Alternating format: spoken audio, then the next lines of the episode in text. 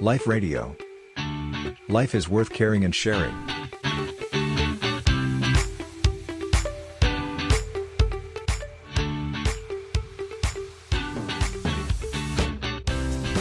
เคยได้ยินได้ฟังมาว่าเวลากรรมที่มันไม่ดีเนี่ยค่ะอาจารย์มันจะมาตามมาทันตอนที่ว่าเรากำลังเจ็บไข้ได้ปวดหรือว่ามีอะไรหนักๆเข้ามาในชีวิตเหมือนมาซ้ำเติมเข้าไปตรงเนี้ยเกี่ยวข้องกันไหมคะพระอาจารย์ ก็เป็นไปได้ คือหมายถึงว่าในการให้ผลของกรรมเนี่ย มันก็จะขึ้นอยู่กับเหตุปัจจัยอีกหลายอย่าง ถ้าโดยเปรียบเทียบเมื่อกี้ก็คือวัวในคอกเนี่ยมันมีเยอะแยะ มี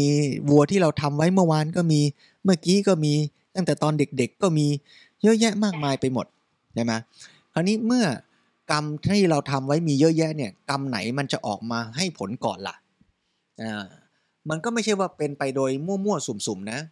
อย่างนักวิทยาศาสตร์เนี่ยเขาทำการทดลองเนี่ยเขาก็จะพบว่าในบรรดาสารเคมีหลากหลายชนิดเนี่ย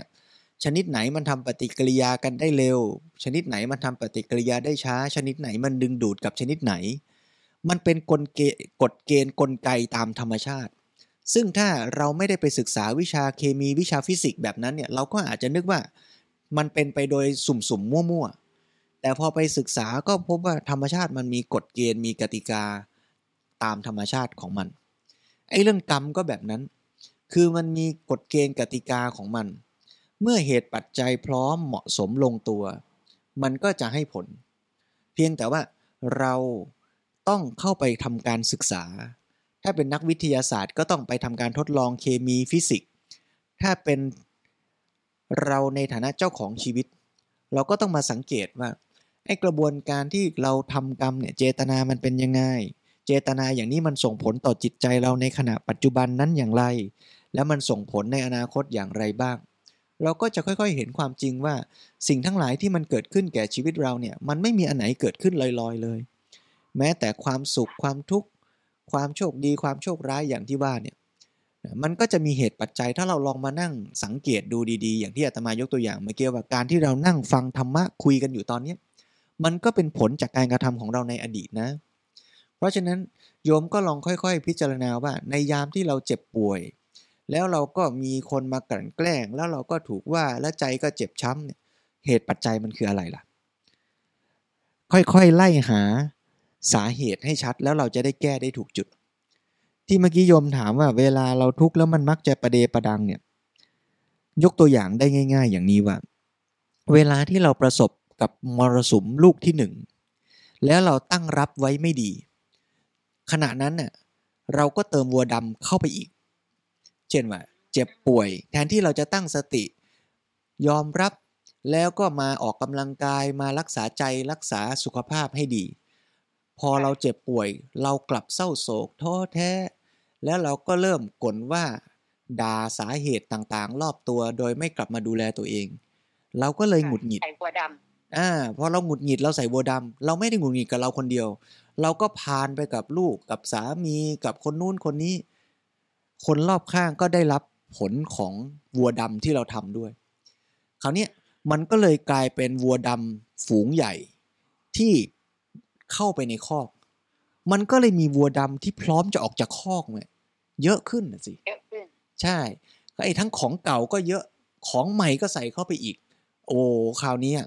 มันก็เลยเต็มคอกเลย เป็นอย่างที่โยมว่าว่าเหมือนกับแหมมันประเดประดังเข้ามา ใช่ไหมแล้วพอเราใจหงุดหงิดสุขภาพก็ไม่ดี เราก็เริ่มคิดว่าไอ้เป็นเพราะไอ้คนนั้นหรือเปล่า ไอ้เพื่อนเรานะ ซึ่งมันอาจจะเป็นเพื่อนเราอยู่ดี ๆ นี่แหละ เราก็เริ่มมองมันด้วยหางตาแปลกๆว่าเอ๊ะหรือไอ้คนนี้มันมาทำให้เราเครียดหรือเปล่าว่า เราก็เลยป่วย เราก็เลยไปหงุดหงิดเพื่อนอีกเพื่อนก็เลยมาหงุดหงิดเราต่อ เราก็เลยทะเลาะกับเพื่อนคนนี้ พอทะเลาะกับเพื่อนคนนี้ก็พานไปทะเลาะกับเพื่อนคนนู้น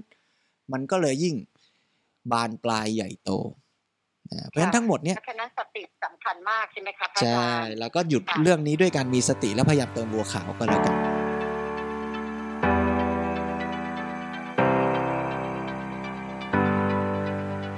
สุดท้ายแล้วเนี่ยค่ะในใน การใช้ชีวิตในแต่ละวันของเราเนี่ย เราสามารถลิขิตกรรมของเราได้ใช่ไหมคะพระอาจารย์ เจริญพรก็อย่างที่เราคุยกันว่า บุญกรรมเป็นสิ่งที่เราเลือกกระทำด้วยตัวเราเอง แล้วเมื่อเราทำแล้วเราก็ต้องรับผลของมันนะเพราะฉะนั้นเมื่อเราจะรับผลของมันเนี่ยเราก็ไม่ได้แปลว่า เราจะจำนนต่อผลกรรมนั้นอีก เพราะเมื่อเรารับผลกรรมเราก็ยังมีสิทธิ์ทำกรรมใหม่ ที่ดีได้ด้วย เพราะฉะนั้นเราจึงมีอิสรภาพมีศักยภาพ ในทุกขณะของชีวิตไม่ว่าเราจะได้รับกระทบกับสิ่งที่ดีหรือไม่ดี เราก็สามารถเลือกทำกรรมดี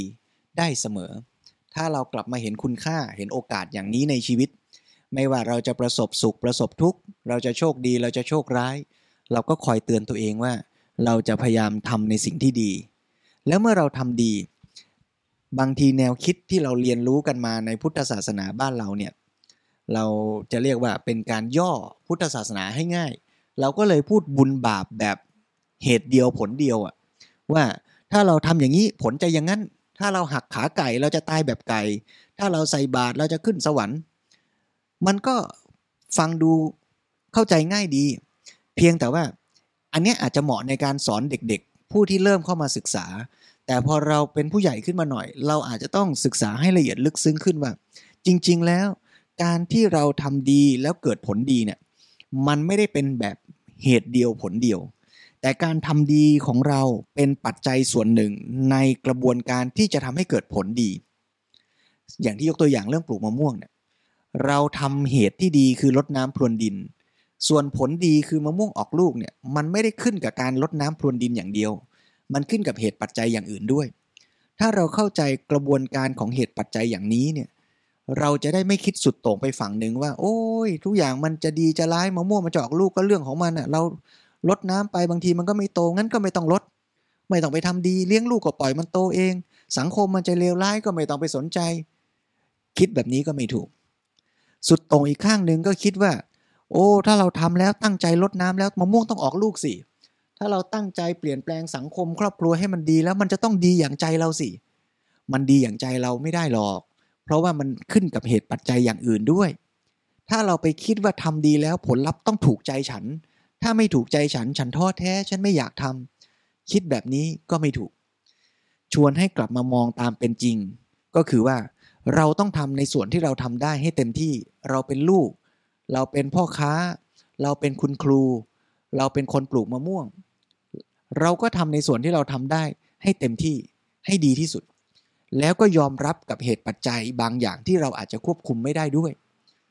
แล้วเราก็จะทำให้สถานการณ์นั้น มันดีที่สุดเท่าที่เราจะทำได้ ไม่ใช่ดีสมใจเรา ถ้าเราวางท่าทีอย่างนี้ เราก็จะมีกำลังใจในการทำดี แต่เราก็จะได้ไม่ต้องทุกข์เพราะบางครั้งผลมันอาจจะไม่ดีสมใจเราเจริญพร